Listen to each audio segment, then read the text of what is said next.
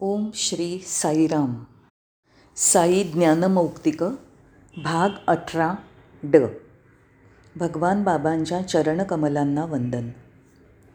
भूकंप आगी लागणं पूर येणं. असे हे धरणीकंप आगी लागणं पूर येणं हे का होतात?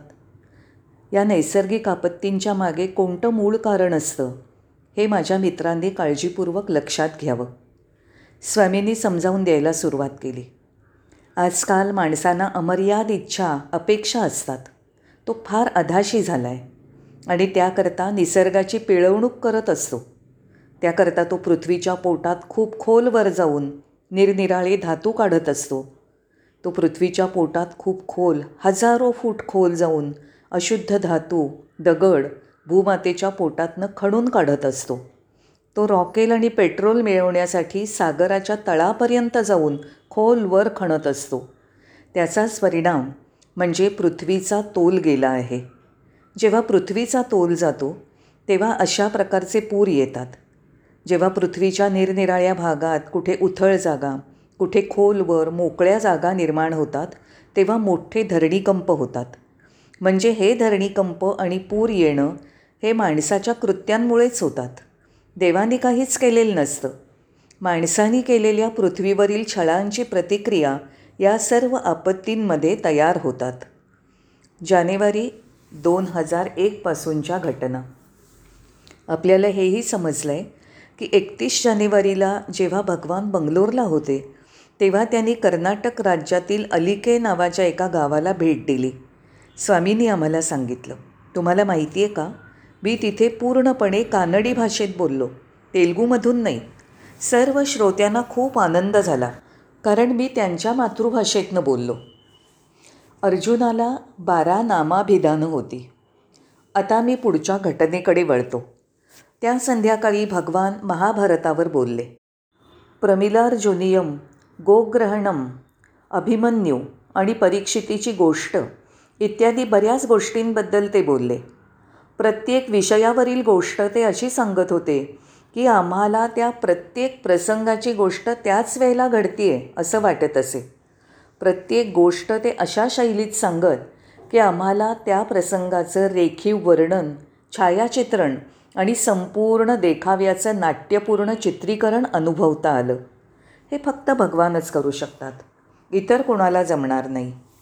त्यांनी महाभारतातील अर्जुन नावाच्या महत्त्वाच्या भूमिकेचा उल्लेख केला. भगवान म्हणाले अर्जुनाला बारा नामाभिधानं होती. ही सर्वात उच्च नामाभिधानं होती. मग मी म्हणालो स्वामी बारा पदव्या? त्याला या सगळ्या पदव्या कशा मिळाल्या? धनुर्विद्येतील त्याच्या प्रावीण्यामुळे त्याला मिळाल्या? त्याच्या धैर्याचा सन्मान म्हणून का त्याच्या विजयांना अभिवादन म्हणून? किंवा कदाचित त्यांनी मिळवलेल्या दुष्ट प्रवृत्तीवरील विजयाकरता कौतुक करण्यासाठी असेल का? स्वामी म्हणाले नाही नाही. त्यांनी ही बारा नावं मिळवली. ती त्याच्या मनोनिग्रह आध्यात्मिक शिस्त आणि तपश्चर्या या साधनेवर मिळवली. त्याने भगवंताची कृपा जिंकून घेतली होती. म्हणून त्याला परमेश्वराकडून मिळालेले आशीर्वाद आहेत ते. स्वामींनी अर्जुनाची अशा प्रकारे स्तुती केली. अर्जुन हा भीष्मांपेक्षा महान होता का? ठीक मी शांत राहणारा माणूस नाही. मला महाभारतातील एक दुसरी व्यक्तिरेखा माहीत आहे. ती म्हणजे भीष्म. भीष्म ही ज्येष्ठ व्यक्ती होती. वयोवृद्ध एक शांत स्थिरचित्त व्यक्ती होती. ते ज्ञानी आणि त्यागी पुरुष होते. त्यांच्याप्रमाणे पुरुष तुम्हाला दुसरीकडे सापडणार नाही मिळणार नाही. स्वामी अर्जुन हा भीष्मांपेक्षा महान होता असं तुम्हाला वाटतं का? भगवानांनी माझे विचार ओळखले आणि ताबडतोब उत्तर दिलं. भीष्म ही एक महान व्यक्ती होती यात शंका नाही. तो निःसंशय ज्येष्ठ व्यक्ती होता. हुशार स्थिरचित्त शिस्तप्रिय प्रामाणिक आणि उच्च कोटीचा भक्त होता. पण तो वाईट प्रवृत्तीच्या सहकार्यांमध्ये सापडला होता. त्यांनी दुष्ट कौरवांची पाठराखण केली. आणि दुसरीकडे अर्जुन हा कधीच वाईट लोकांमध्ये नव्हता. जरी तुलनेने अर्जुन हा भीष्मांपेक्षा लहान असला तरी तो सदाचारीच राहिला कारण त्याने नेहमी चांगल्या माणसांचीच संगत ठेवली म्हणून अर्जुन हा भीष्मांपेक्षा श्रेष्ठ ठरतो. अभिमन्यूचा युद्ध करण्याचा निर्णय. आणि मग स्वामींनी अभिमन्यूची गोष्ट सांगितली. अभिमन्यू हा अर्जुनाचा पुत्र होता. त्याचं असं झालं की अभिमन्यूला त्याच्या शत्रूंनी युद्धाचं आव्हान दिलं. त्यामुळे त्याला रणांगणावर जाऊन युद्ध करावं लागलं. तो अगदी तरुण असूनही युद्धात त्याला मरण आलं. स्वामी अभिमन्यू हा तरुण युवक होता विवाहित होता आणि त्याची पत्नी गर्भवती होती. त्याचे वडील अर्जुन आणि त्याचे मामा कृष्ण हे त्यासमयी दूर होते. गरीब बिचारा अभिमन्यू. त्याला इतक्या लहान वयात मरण आलं. काय हे दुर्दैव? स्वामी मी असं ऐकलं आहे की अभिमन्यूने त्याची माता सुभद्रा हिची आज्ञा पाळली नाही. त्याच्या मातेने त्याला सांगितलं होतं माझ्या प्रिय मुला तू आता रणांगणावर जाऊ नकोस. तुझे पिता इथे नाहीत. तुझे मामाही इथे नाहीत. आणि तुझी पत्नी गर्भवती आहे. तू आत्ता जाऊ नकोस. स्वामी मातेची आज्ञा न पाळता युद्धावर जाणं हे अभिमन्यूने योग्य केलं का? मला असं वाटलं होतं की मी अभिमन्यूची ही चूक दाखवून देतोय. पण आमच्या प्रेमळ परमेश्वराने मला अशा गैरसमजुती बाळगायला परवानगीच दिली नाही. ते म्हणाले असं बघ अनिल कुमार जेव्हा शत्रू येऊन तुम्हाला आव्हान देतो तेव्हा प्रत्येक योद्ध्याने क्षत्रियाने रणांगणावर ताबडतोब जाणं हे त्याचं कर्तव्यच असतं. त्यांनी पळवाटा काढू नयेत किंवा एखादी सबब सांगू नये. म्हणजे अभिमन्यूने मातेच्या आज्ञा पाळल्या नाहीत कारण त्याच्या शत्रूंनी त्याला आव्हान दिलं होतं आणि तो खरा योद्धा होता. जर तो गेला नसता तर त्याचे वडील परत आल्यानंतर त्यांच्या भावना काय झाल्या असत्या? त्याच्या पित्याला त्याच्याविषयी लाज वाटली असती. त्यांना असं वाटलं असतं हा मागे राहणारा माझाच मुलगा आहे का? मी एक महान योद्धा आहे आणि माझ्या मुलानेही माझ्यासारखंच योद्धा बनायला हवं. त्याच्या शत्रूंनी त्याला आव्हान दिल्यावर तो स्वगृहीच राहिला असता तर ती किती लाजीरवाणी गोष्ट झाली असती. त्याच्या वडिलांच्या अशा भावना झाल्या असत्या. अभिमन्यूला अशी गोष्ट व्हायला नको होती.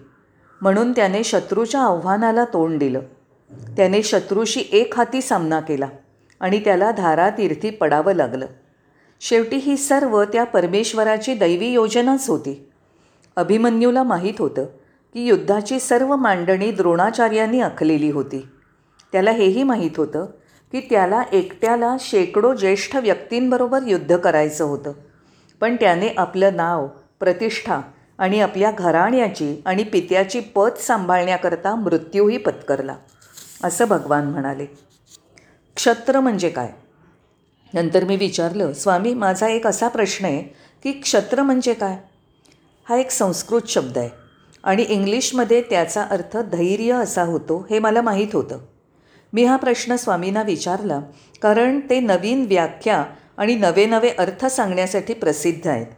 हो स्वामींनी मागे वळून हास्य केलं आणि म्हणाले पराक्रम धैर्य हे सदाचार चारित्र्य आणि प्रामाणिकपणा यांच्याबरोबरच असतात आणि त्याला क्षत्र असं म्हणतात. माझ्या मित्रांनो आपण हे समजून घेतलं पाहिजे की दुसऱ्या माणसाला ठार मारणं हे धैर्याचं कृत्य आहे पण ते क्षत्र नाही. तुम्हाला समजलं का? एखाद्या माणसाला मार देणं ही कदाचित धैर्याची कृती असेल पण ते क्षत्र नव्हे. स्वतःचं चारित्र्य सांभाळणं मरणासाठी तयार असणं आणि चारित्र्य सांभाळण्यासाठी लढा देणं म्हणजे क्षत्र. भगवानाने त्याची अशी व्याख्या सांगितली. सध्याच्या समाजाने हे समजलं पाहिजे की लोकक्षोभ आणि शांतताभंग याच्याबरोबर सामना करताना क्षत्र खरा आणि सात्विक राग हा असलाच पाहिजे. जाळपोळ आणि हिंसा सर्वत्र चालू असते. त्याला आपण धैर्य म्हणणार नाही. या सर्व कृती म्हणजे हुल्लडबाजी अनागोंदी आणि बेकायदेशीर गोष्टी आहेत. आपल्याला आज शौर्य धैर्य आणि सात्विक राग यांची गरज आहे. भगवानांचे तुम्हाला आशीर्वाद असोत. धन्यवाद. साईराम.